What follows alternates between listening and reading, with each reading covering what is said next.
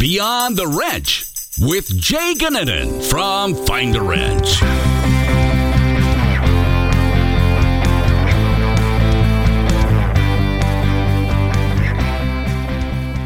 Welcome to Beyond the Wrench. This is our first episode for 2021. I'm really, really excited because we get to kick it off with a bang. Uh, two of the best in fixed ops are here with me today. They're recurring guests, people that have been on before. And uh, I am really, really excited to welcome Tully Williams and Ed Roberts to the podcast yet again. Welcome, guys. How are you? Doing great. Thank you, Jay, for the invite. And I am so honored, just so you know, honored and privileged to be with the most magnificent boy, my friend Ed Roberts, the top pick of 2020 on automotive news. Wow, is all I have to say about that. That's a, a heck of intro there. I'm not sure if I deserve all that, but uh, I am honored to be here in the presence of you two. This is uh, this will be fun. Well, so uh, Ed, tell us a little bit about this this top 30 All Stars in Automotive News Award that you got. Uh, it's a pretty prestigious award, and uh, you you got mentioned amongst some some pretty uh, some pretty big names. It is some it's a, it's a nominee or nomination amongst industry experts. So somehow, some way, I've uh, I've impressed somebody along the way, and maybe I paid them. I don't know what it was, but uh, I ended up on a pretty cool list of 2020 All Stars um, by Automotive News. It's the, the only guy on there. It's the whiskey. That might be what it is. The brown. Yeah. that, that is a little bit persuasive. well, so the, the, it's interesting to me because in starting off with 2021, with this podcast, I think it, it's really cool to me. And something I was thinking about prior to the podcast was we almost have two two completely different ends of the spectrum, not only in location, right? You've got West Coast with Tully, East Coast with Ed. You guys couldn't be more further apart or further apart. And uh, not only that, but you think about the states that you're in, California and Florida, governed extremely differently through all of this COVID mess. And uh, yet, both of you really kind of pulled through with great years and were able to kind of navigate some of the the chaos in different circumstances, right? And so, Tully, I want to start with you and just kind of get maybe a, a, an understanding or a recap of 2020 and how it impacted you. Obviously, California is is maybe a little bit different than the rest of the United States. But how uh, how did 2020 go for you?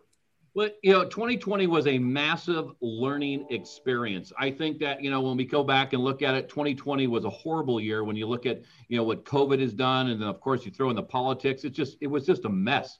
But what we did learn is that if we run our dealerships right and if we treat our employees right, we have had successful operations. And when you look at the chaos and the destruction that we've had, I feel that our stores are now stronger than ever.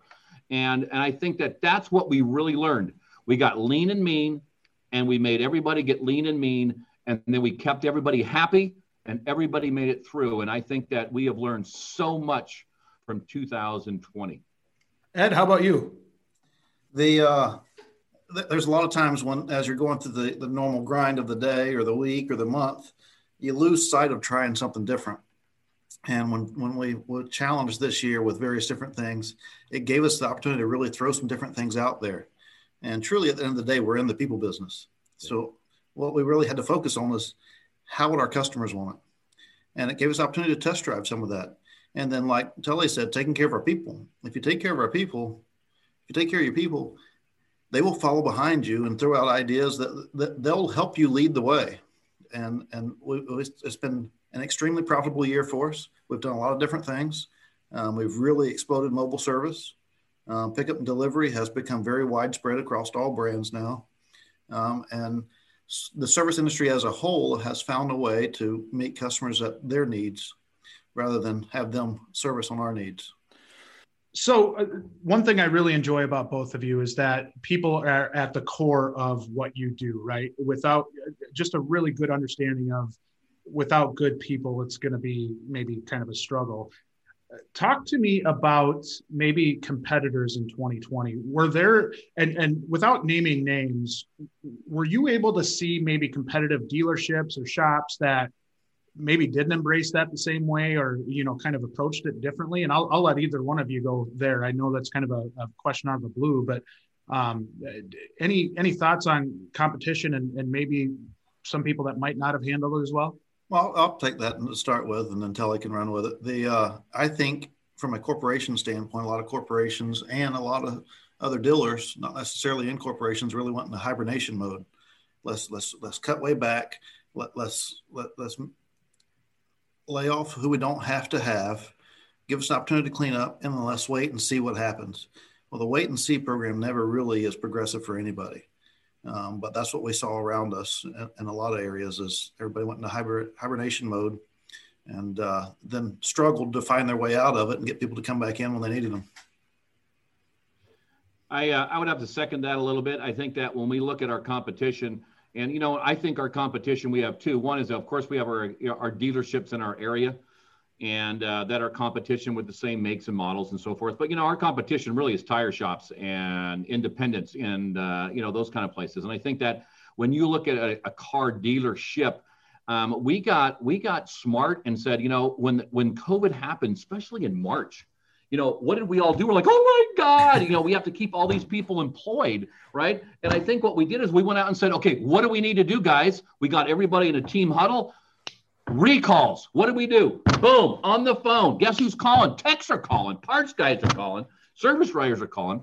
And I think that when you really get down to it, is that we went out there and, and we asked. We have never done that before. We're all, we're a little proud. We're a little dealership. You have to come and see us.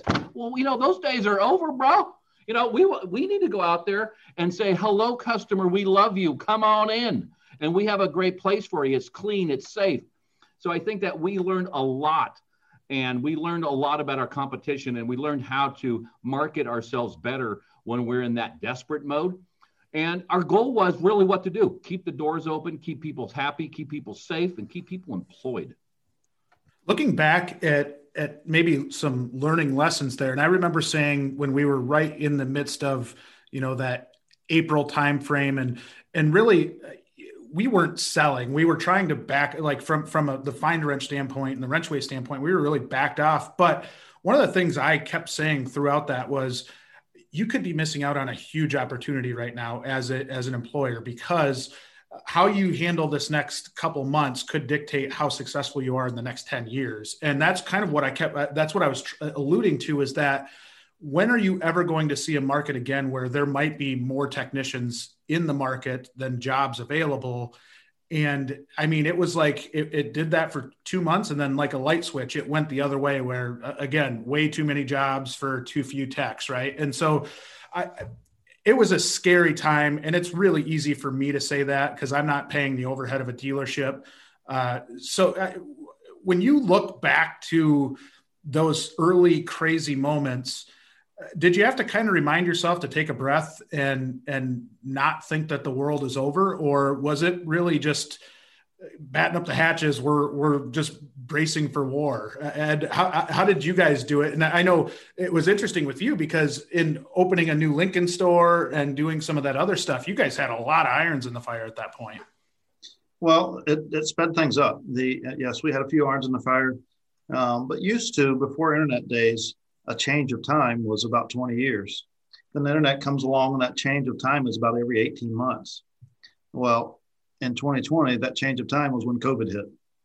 And we really had to change our way of doing things and, and finding different ways. And, and I didn't really look at it as alarming. I looked at it as in, in my departments, I have 177 people that work for me. And that's 177 families that, that they got to provide for. So we had to shift to hey, we're not going to wait for it to show up. Let's find some different things to do. And like Tully said with recalls, we reached out to every recall that we could come up with. Um, and, and if we couldn't, if they couldn't come in for whatever reason or didn't have the, um, they was a little scared of maybe leaving the house or whatever, we'd go to them and take care of it. Uh, and then recommend not done. So we just looked at everything. Let's let's circle back. Let's look at everything that we've always done and see how can that come to surface now. And we just pulled that forward. And then of the ones that still didn't get out and move around, that demand became pent up a little bit. if they shifted to just work, drive one vehicle and let the other vehicle sit in the driveway, well, vehicles don't quit breaking, and when you don't drive it, other things happen. And so now, two months later, when they go to start that vehicle, it won't start. It's got a dead battery and various other things. So it pinned up a little bit of demand that really kept things moving even after we pushed through some of the recommend not done's and and uh, and recalls. So Ed, how how much growth did you have on the mobile side in 2020? Because you had started to dip your toe in the water prior to that, right? But then when uh, you, you, were, I think, planning that mobile side even a, ahead of that, weren't you? Yeah, we was dancing in mobile service for a couple of years. We didn't really have a branded vehicle, but we'd go out to different fleets. Um, Ford really owns the fleet world a bit, especially from the truck side. And we'd go out to different fleets and, and minimize their downtime, and that creates loyalty. So we've been dancing to that for a bit. We ordered a, a two vans um, last year, I guess probably August timeframe, and I got my first one in December and had it. we Was really getting it rolling, but it was really just picking up what we was already doing, and uh, except I was doing it with a branded vehicle now. And then my second van arrived March 12th, right around the time that uh, that COVID was really setting in and was becoming something that we was really tightening the world down with. And it gave us an opportunity to expand that and go out and, and meet mixed, missed appointments and, and pick up uh, work that's at another car dealership that uh, recalls that they may have there rather than them send it out to another dealer or whatever. Um, so I didn't really measure what mobile service did to, for us prior to this year, but this year I had an expense that come along with mobile service because now I've bought some vehicles and some equipment to go along with it. And uh, in business, if you got an expense, you got to have an ROI. So uh, we really started measuring it and created an op code that we really that, that I can track everything now. So it's generated on a mobile truck, I run an op code analysis report and I can run everything that's been done with that. And so I can't really say how much it took off this year, except I went from keeping one team of guys busy to keeping as many guys busy as I can put out there. Um, but I really believe that demand was probably already there. We just wasn't really, as I said earlier, I mentioned it in needs rather than terms. We was asking customers to service on our terms rather than their terms. And um, COVID really allowed us the opportunity to uh, to present to our customers that we can service on their terms, and it really exploded mobile service. And I I, I may be stepping out here, um, but probably in five years from now, mobile service may be 50% of our business. Wow. And t- Tully, you and I have kind of talked about that a little bit. Uh, you know, I think in our podcast, you had brought up Ed and, and what he's doing there. Do you see that as an opportunity for every dealership?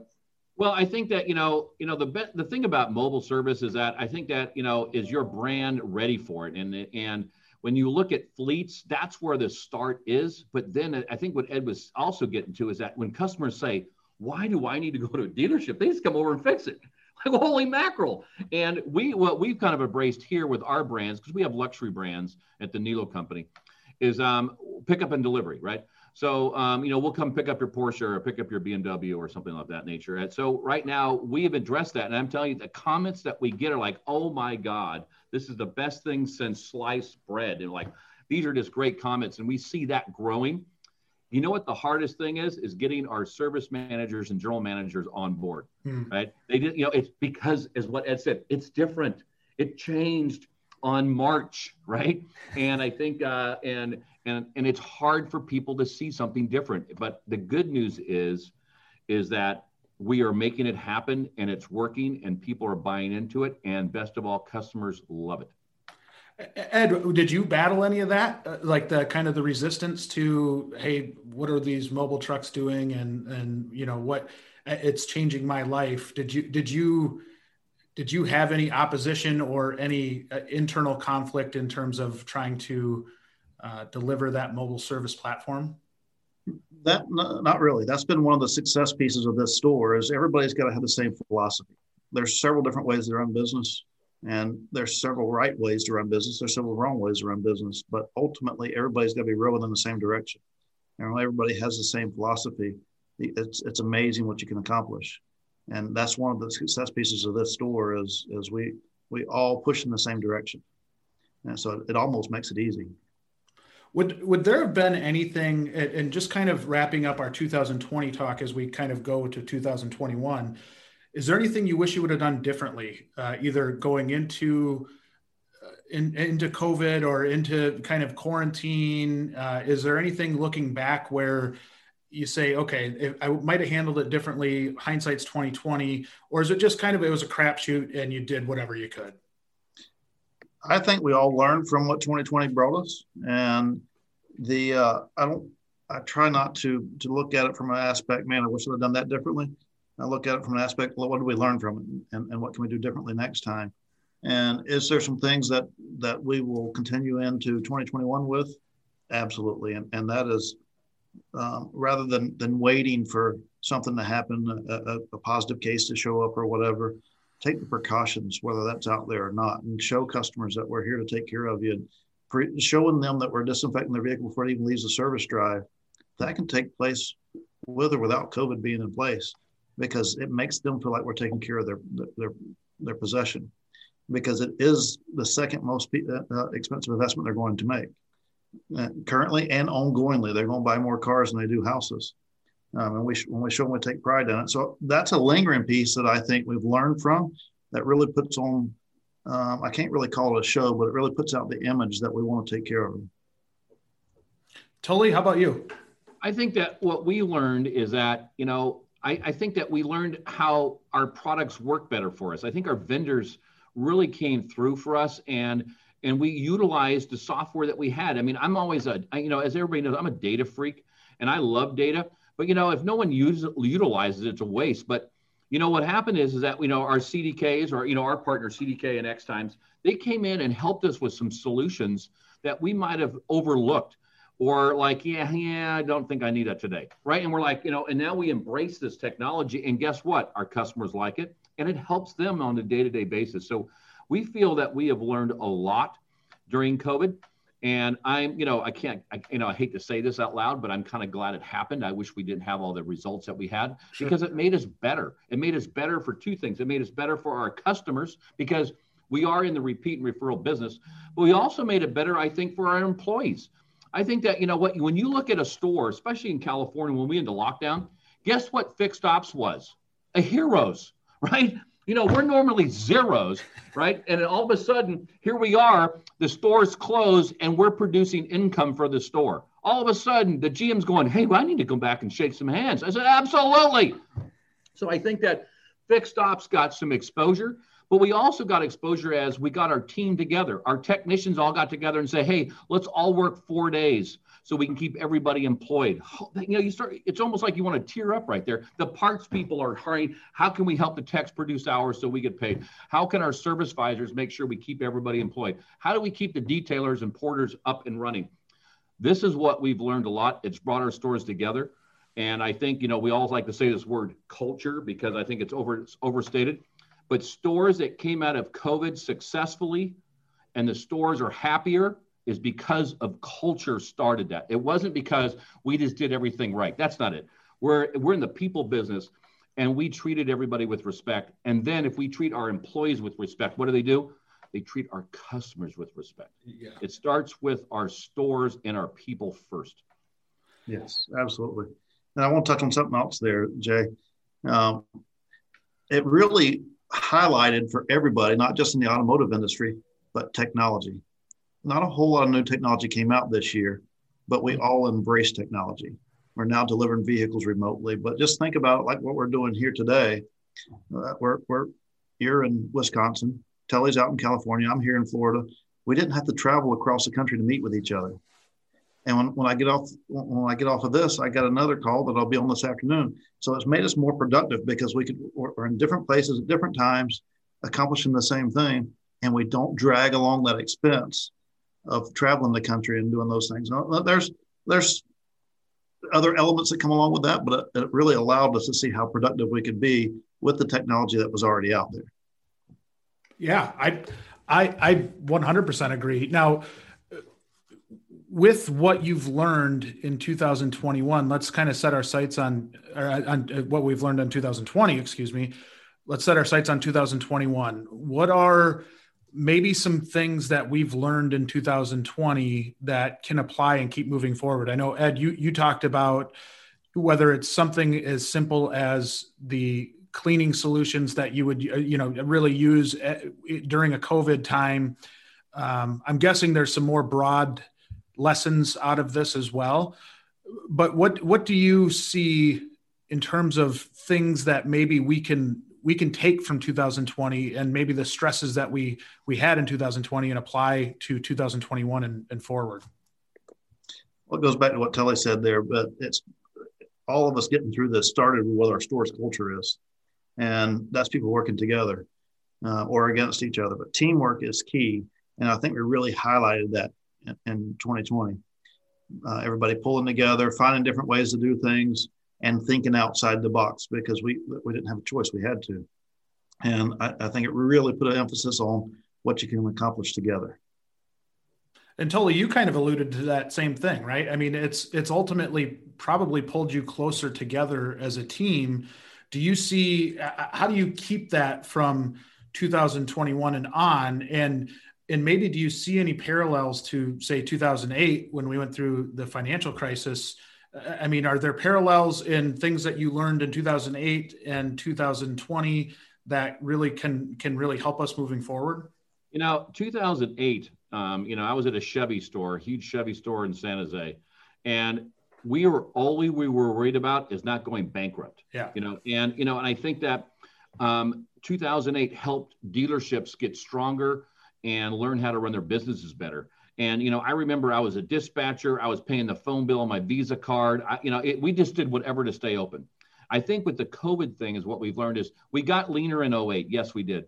But we, and, uh, and, uh, and when we came into COVID time, we realized that we have to keep our uh, we have to keep the store open, and we have to keep our people happy and feel safe, so we can survive. And I think it was less about the money; it was more about keeping open and keeping business coming the door because I felt, you know, 2008, I was scared, right? I, you know, I was scared for my dealer going broke, and I was not scared for the Neos going broke at all. I was scared for my employees um, and their families. So I think it was a little different.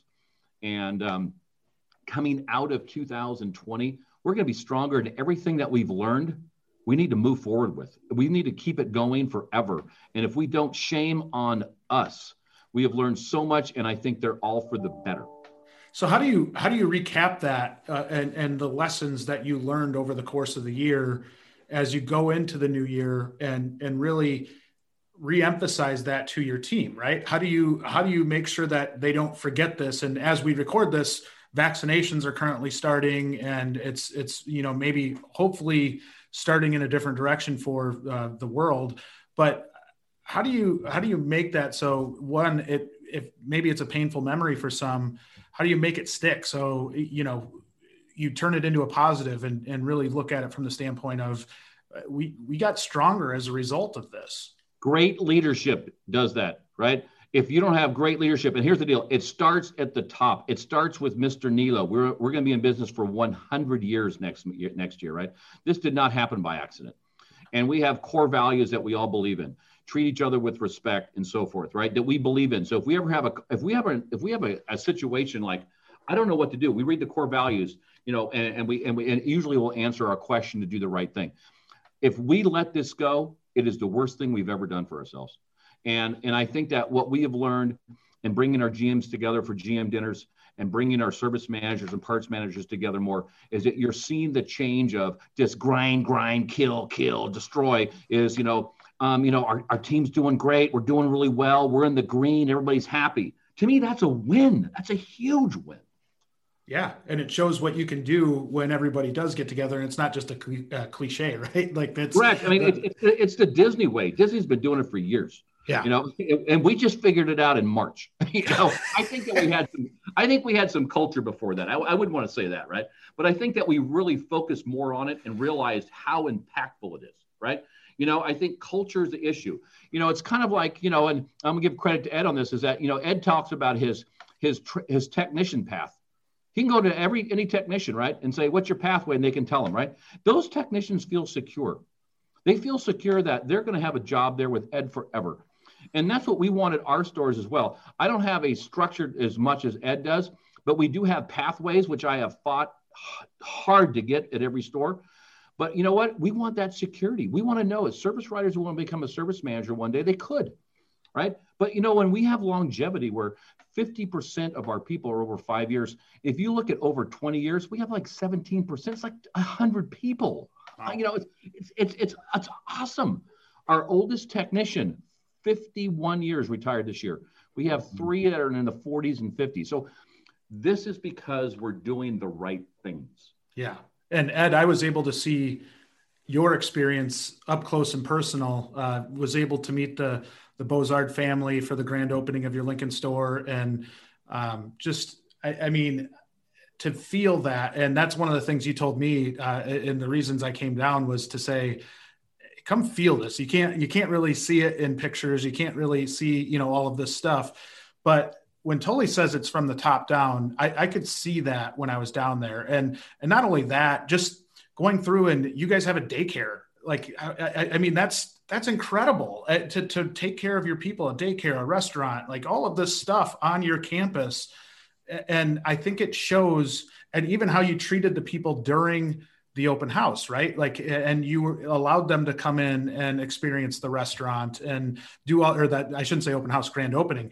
Um, but I mean, it showed to me that people are important and it's not just a number that like when you go out to the shop and you're talking to the techs that you know they think they're they think they're they know they're important. They and you you've reinforced that. And I, I, mean talk to me a little bit about that because i think as we go forward tully hits it on the nail. It's from leadership down but then you guys just knock it out of the park in that regard well and, and we've been blessed there and, and but it goes back to tully and, and and tully and i look at a lot of things the same way. We're not into doing a wallet flush with every customer that comes through the door and selling this flush and that flush. Um, but for his company to be around for 100 years um, and, and still be running strong, ours is third generation, but it's only been around since 1949. And usually things kind of fade in third generation. The first ones that went out their first generation, they put their heart and soul in it. And second generation, that's kind of all they ever knew. Third generation is they're tired of hearing it. It's all they've ever heard their whole life, that, and they're ready to be done with it and we're prospering in, in third generation. Uh, and the uh, so I don't have the 51 year tenured uh, technicians um, because we have grown that much in the last 10 years. But ultimately, it, it is about can we offer them a path? Can we offer them a career? Because anybody can offer them a job. And and one of the things that we did several years back is we, we created professional wage. And so our, our base wage has been 15 bucks an hour for a couple of years. And the reason why we wanted to do that is because we want to invest in our people.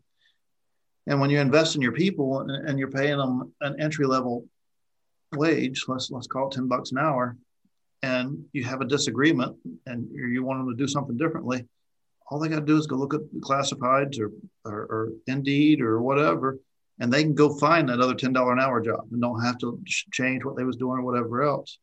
But it may not necessarily be as hard to or as easy to do that when they're getting the professional wage and they're more apt to make that adjustment. And then you're not starting fresh again because they went down the road. And when you continue to compound on that before you know it when you look around this place there's a lot of youth in the shop and that's that's unheard of in a domestic line a little bit more so in, in, in some of the imports, but on domestic, man, we're they're all about to retire, and the uh, so to be able to bring somebody from an entry level, I got valets that are now technicians, I got technicians that are now warranty administrators and, and um, advisors that have become service managers. They all see that path around them, and when you ask, like uh, Jay, you experienced it. You asked Harley, "What's your next step?" I'm going to TDP, Tech Development Program he is now in TDP. He's probably halfway through it, and uh, and by mid-year uh, here this year, he'll be out in the shop and and earn a living for his family, earn a great living for his family, and have a career path. And, and and then the next step, he can look at being a team leader, and then maybe a shop foreman, wherever it goes from there. But it's investing in your people. And one of the things that 2020 really brought us is the resilience of what your team can be because they all had to help fight that battle with us. And the similarity between 2020 and 08 is we learned how much we could do with less. In 08, it was truly with less people. In 2020, we was picking up other elements and moving people around to do those things. So we, maybe had less people doing certain elements, but we had them doing other things. And uh, we learned that there were so many more elements that we could pick up and make something happen with. Um, but both of those really brought back what, what can we do with less and, and ultimately ends up being more with 2020. Well, and the flexibility there is such a such a big deal, and I, I think having the culture that allowed you to be flexible in that regard is such a huge, huge deal. And I don't see it everywhere. I think there's some that are more rigid than others, and don't you know if it's a, an employee that doesn't want to cross the line and go do parts or do deliveries or do you know whatever it is, but when they all come together and, and you're doing it for one common purpose, I think that's a, that's a big deal. I, I want to. Oh, Tully. Did, did you have something there? Yeah, I would love to add that. I mean, I think that you know what we, what I'm going to try to do for 2021 because you know what you know what I worry about is that not everybody's included, right? And I mean by the techs are always usually always included, right? And you know they're they're grumpy sometimes, but you know we always want to include them, right? We include the service writers, which are 99% always included, right? But then the parts counter guy, the porters. Without porters, we can't work. Car washers, do, you know, those, we can't customers will be upset. So, you know, I think that how do you make everybody in your store feel part of the team? You can bring people together. Right now, it's very difficult, but you bring everybody together once a month and you hand out this and you tell everybody how great they are. And you, what do you do? The number one tech was, the number one service advisor was. Okay, what about this? And you know, you know, as you can see in the background, I got TVs running. Is that I'm going to have a data contest, and I'm going to run an ad every day for each store that says the first porter that says what technician is the number one for that store gets a $25 gift card. Because you know, i'm trying to bring the small people together too because without them it doesn't work and they feel left out. And how do we bring them include okay you can bring them to the team but you know they're scared. Let's just be honest with you. But you know i can say the first parts counter guy that responds at your store that knows the percent of, of hours forecast gets a $25 gift card and I'm going to do this every day. And we can do this for sales too, but it's really focused for fix more than anything else because I want to bring everybody included because, you know, most contests are for the top 5%. And that's not what it's all about. Yeah. And, and to bring some of those that might be in the top 5% down the road in the fold, it, just, and making them feel like they're important. I think they remember that stuff when they are in that top 5%, right? That not everybody, I think uh, it, we're all guilty of this, that not everybody starts off at the top, right? You start you start off at the bottom and work your way up. One thing I want to ask both of you, uh, in and this might not just be a 2021 thing, but a business in general thing, is Ed. You talked about how you've got a baseline wage of of like 15 bucks an hour, right? How how do you, I guess, convey that to say ownership or to um, you know the people that are really really vested in this to uh, to help them understand why you need to pay at a higher rate. And i think i know the answer to this but i do still see it out there where if somebody's paying 15 16 20 bucks an hour to start a lot of these groups and shops in general are expecting them to produce right off the bat because they look at it as st- from the standpoint of like hey i'm not paying you 10 bucks an hour anymore. I'm paying you a higher wage and then the, the person on the other side is like i could go down to the walmart distribution warehouse and make double this tomorrow. So how do you how do you kind of manage that balance? Because i i, I think there's uh, it's a it's a change in mindset for a lot of people. I don't think it's it's quite there yet in all honesty. Um i think more time more than anything we got to find out we got to ask ourselves how can we do it rather than what's it going to do for us? And it makes you uh, when you flip that switch, it makes you have to manage your business a little bit differently because we all have some dead wood. I mean, we just do. We got some that's kind of that hides in the corner. They do this and they do that. And if you give them a 50% raise, that dead wood's going to be with you forever if you don't manage them. Yeah.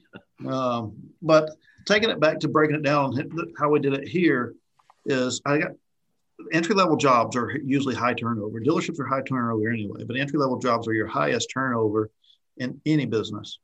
And so, how do we start it off at being a, a, at a different level than that? I mean, if, if somebody's flipping burgers, they can go flip burgers anywhere for the same amount of money. It doesn't matter. If they don't like that manager, they go somewhere else. If they don't like the hours, they go somewhere else. So we had to separate ourselves there. But I'm going to speak a little bit of specifics here. Um, at the time we did it, we was not at 279 employees. It was probably 206. So let's call it 200 employees when we made that switch. Um, calculating that out and saying, okay, what is it going to cost me? Who is hourly? What is it going to cost me if I move everybody to here? For our store, it was 39 grand a year.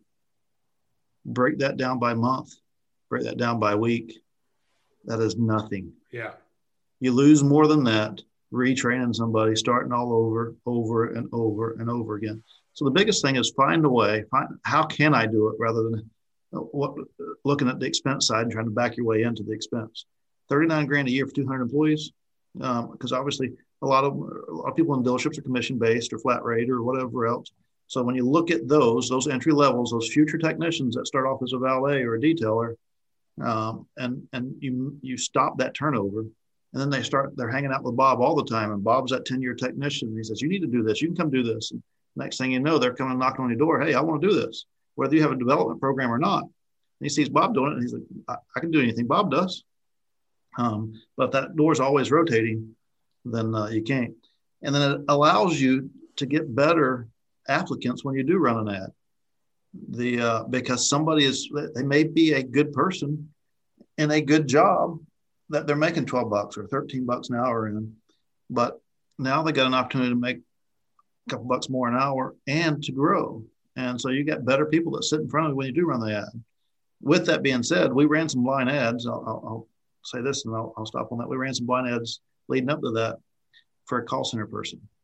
We ran an ad stating that we got an opening, blah, blah, blah, fast growing dealership, and uh, didn't really state who we are, the name of the dealership or anything, and said starting wage $10 an hour. We got 16 applicants overnight. Wow. The next day, we ran that same ad, not stating anything about the dealership or the name of the dealership again, just changing the rate to $15 an hour. In three hours, we had 230 applicants. that is such a great that is such a great practice ed. I, i've not heard of I, I, you know it's almost like in marketing the a b test right? You just did you ran two different ads against each other. That's an awesome idea. Then, then the opportunity is yours. If you can't find somebody in that group you're not looking boy, I you know totally. you know I, have always talked about shouldn't we pay our general managers on uh, employee attrition, right? I think that you know what most hires are because we're morons, right? And I think that you know there's people that slip through. I you know humans are humans, but for the most part, is that you know you know when you make a hire you're hired this is it's almost a hire for life even if it's a low end. You know we want this person to grow in us right? If you know if a, a person's a salesperson or a porter or a detailer they might like doing that forever. You know we got some detailers been there 20 years. They just like it. God bless america right?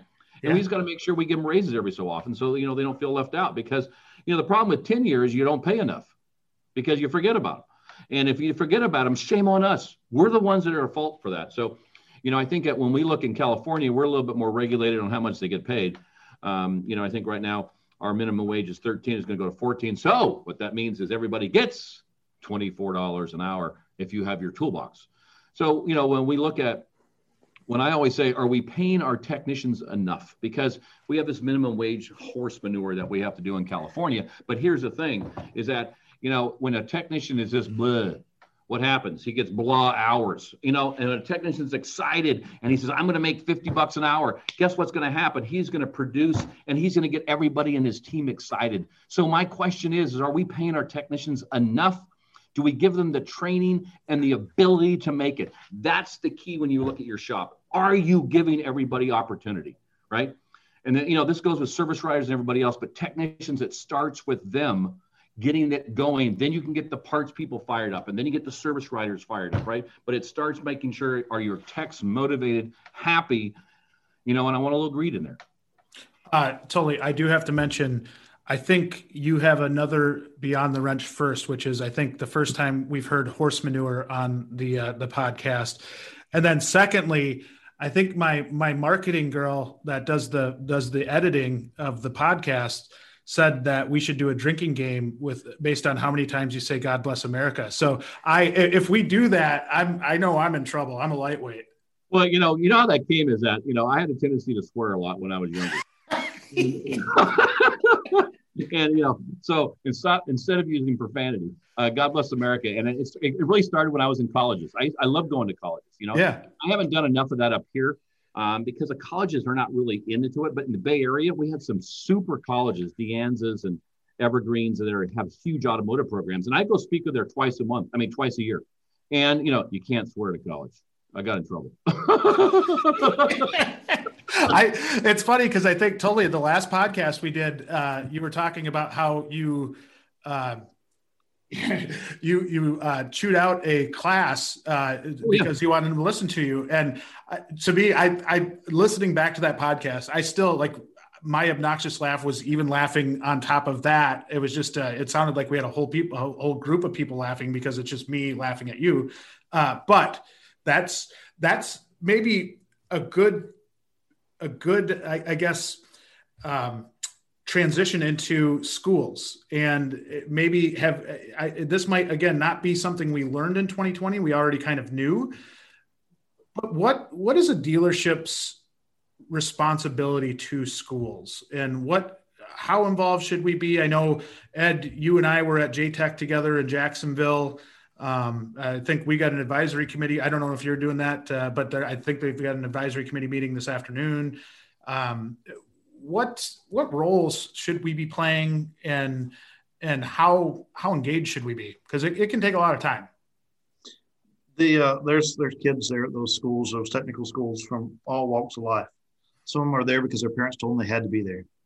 Some of them are there because they want to to do uh, have a trade, not sure if they can do it or not, um, they're there for all different reasons, and it's up to us to really go in there and build that excitement and show them success stories and, and show them that, that this is not a bad career and, and, that it is it's it's it's not something to look down on uh, as a blue collar employee. And uh, I show them a lot of times when I go up and talk, I'll show them the the earning potential, how fast it ramps up as a technician versus how uh, the the linear curve that you get um, in that corner office.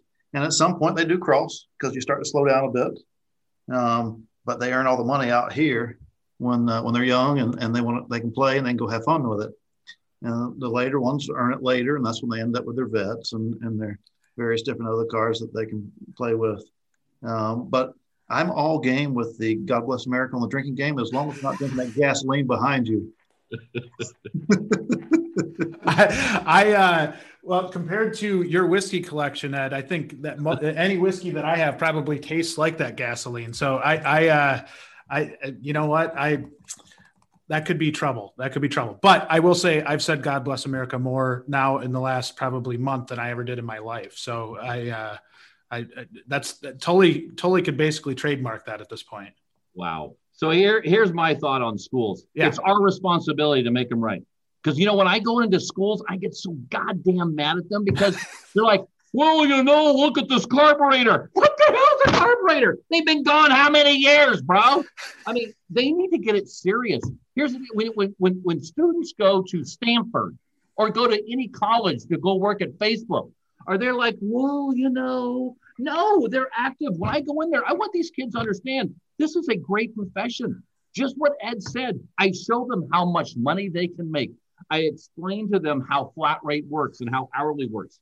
Do you want to work at Firestone? No offense. Or you want to work at a car dealer and make 50 bucks an hour? I mean, the thing of it is that these schools sometimes I just get so frustrated. Like, just bring it in. I need the commission. Just bring it in. I need the commission. You know what? That's not bringing out people that are good. I want this industry to be full up. I want to be like the plumbers. I want to be like those guys. You got to knock on the door to get in. Yeah. Right. And I tell you, some of these schools need a little ass kicking. Uh, they don't only need a knock on the door; they need a, you to knock down the door. I, I think in a lot of cases. I know I'm getting on a high horse here, but I think that if we want to make this industry great, right? Ed and I want to make this industry great. Jay wants to make this industry great. It starts with having the right people in schools that want to go into this trade that can make a great living. Yes, there is some apprenticeship levels, as any trade is. But you know, if you're good in five years, you're going to make 30 bucks an hour, you know, based on the area you're in. You're going to make a decent wage or even a great wage. How do you get into become a service manager without a college education? This is how you do it. This is how you can make a great living. Yeah. And I think that these schools sometimes are just processing people and it irritates. And that's the reason I yelled at that school one time. These kids are in there, they didn't pay attention to what I was saying. And I just, oh God, I was so mad. Yeah, I, I love your passion there, Tully, and you're exactly right. We we when we go to these schools, we have to bring the cake and spread the icing. Whereas they should be, they should have the cake, and we're just bringing the icing to, to make them choose us rather than the industry. But we got to paint the picture for the industry and us. Well, you know what's funny? Oh, go ahead, Tully. And I and I and I even offered a lot of them. I said these junior colleges, you know, they they, they call it something else, but you know, it's the two years, right? And I said, you know, you guys go to high schools because here's the deal. I want to talk to the students and the parents in high school. Thank you. We're all not going to Stanford. We're all not working at Facebook and Google. Get over it, right? I says, you know, what we want to show them is how they can make a decent trade. I was at a trade show at a high school one time. They had an airplane technician down there. Okay, it was an oil changer for 14 bucks, the hairdresser, the painter. They had lines of kids. I'm down here paying 50 bucks an hour. I got a scoop of ice cream over here. Say, hey, hello, McFly. You know, well, that's a technician. I don't know what they do. I mean, we have a great industry here. How do we get the word out that this is a great place to work? Absolutely. Everybody chases that corner office, but somebody had to build that corner office. Correct, and we did. I I could never, uh, uh, Tully. I don't think I could ever sit in a room with you and not not uh, laugh obnoxiously. So this is uh, this is this is always good.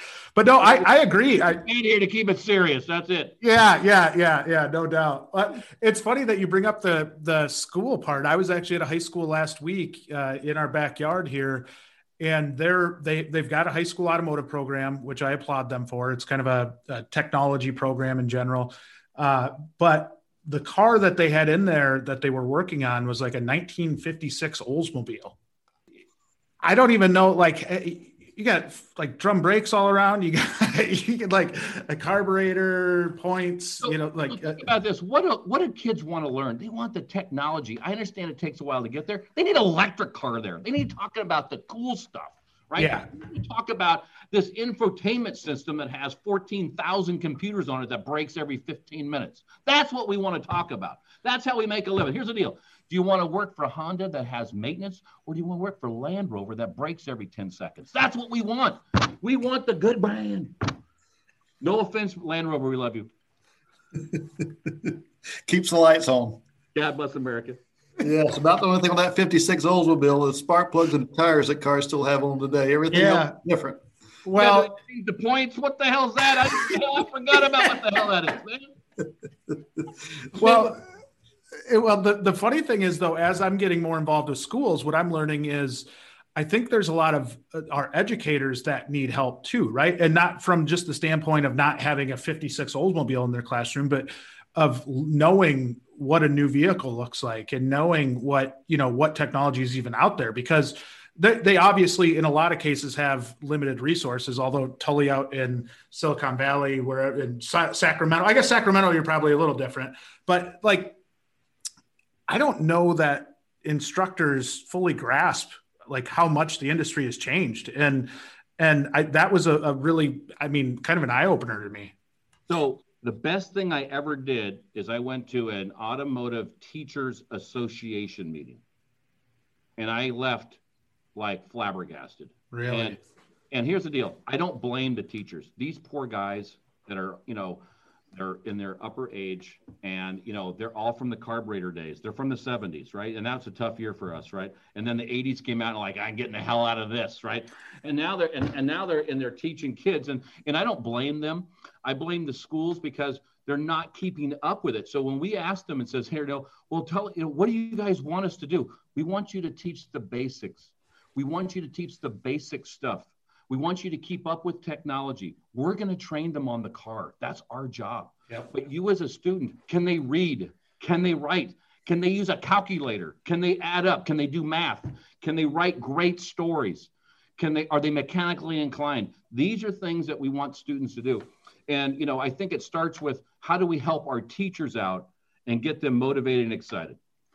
It goes back to, to what Tully was saying earlier. It's, it's top down it's not just top down a dealership, it's top down in that school. A lot of times when you go to these schools, you, you find these guys as instructors that are past technicians that got out of it because it got too complicated for them. Well, it's not getting less complicated going forward. They're not wanting to learn the new stuff, so they're not going to teach the new stuff. So anybody that's in this, and that, that's a top-down approach, is you got to find people that want to stay green and growing, because when you feel like, okay, I've done enough of this, I'm gonna go, I'm gonna, I'm done, I'm, I'm gonna go teach. If you feel like that you've learned all you need to learn, you're right. And any piece of fruit that is ripe, tomorrow is starting to rot. And you don't want rotten employees or rotten teachers out there. And unfortunately, that is what the industry is is is plagued with in the training fields out there. How we this one hits kind of close to home with me. Um, I just reached out to my the my high school that I graduated from, and they didn't have an automotive program. I went to a local tech school uh, to go through the, the technician program there. Uh, but I reached out and I said, "Hey, listen, we're working with some other schools. We're getting some donations for them. Uh, there's a Toyota dealership here in in the Madison area that just is stepping up big time. Uh, I just hauled a diesel engine last week to to a couple schools, and I said I, would be interested in helping you guys out. I, you know I've got a vested interest there. I, I went there, and the response I got back was, "We don't have an automotive program." I'm like, what? what?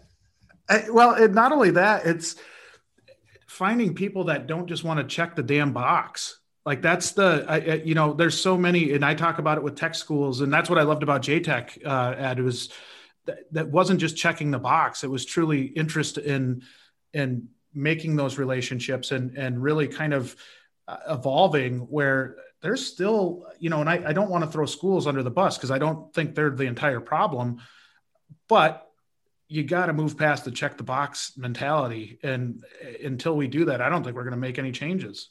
And that's one of the things I love about JTech. I, I throw all kinds of ideas out there to different ones or whatever, and 90% of them probably mean nothing. But if we can act on a few of those, then you make progress.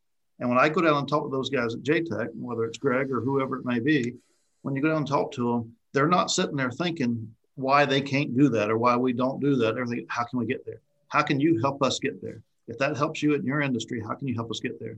And, and that's what sets them apart. And I probably have 24, 25 of their kids here. Um, and I say kids, I got some of the first graduating class all the way to the most recent graduating class. They're not, someone's not kids anymore. They got kids. Um, and, and I appreciate the fact of that. But that's the difference between them and a lot of trade schools is they're open to changing. You know, I want to second that.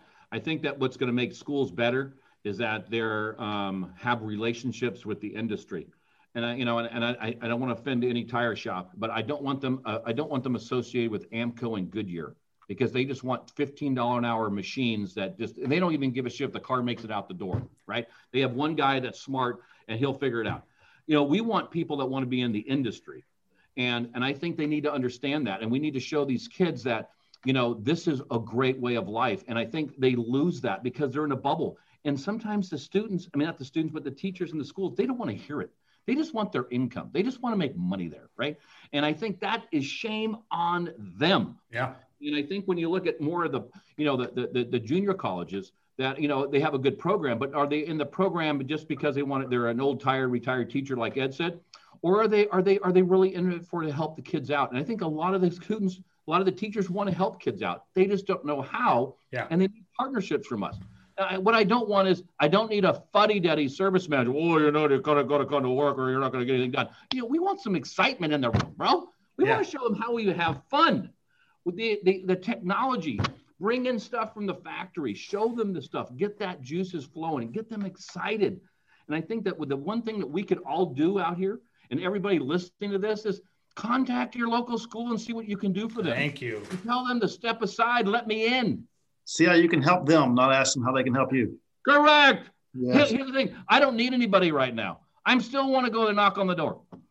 Absolutely. That's where uh, totally we see from the recruiting standpoint, or or really like the Wrenchway standpoint as well, where it is a little frustrating in that a lot of shops will wait until they need somebody, and or they'll go to the school and say, you know, at graduation time, where where are my techs? And then the school's like where have you been at the last you know you you've done nothing for, to help support the program but as we see this more and more we're seeing that schools clamor for that assistance, right? And not just like I said, maybe if you can get a blown engine to them, or you can get you know tra- an old transmission, or you know something that's got you know work with your manufacturer, and if there's a warranty piece that you typically throw out, maybe you can get that to the school instead.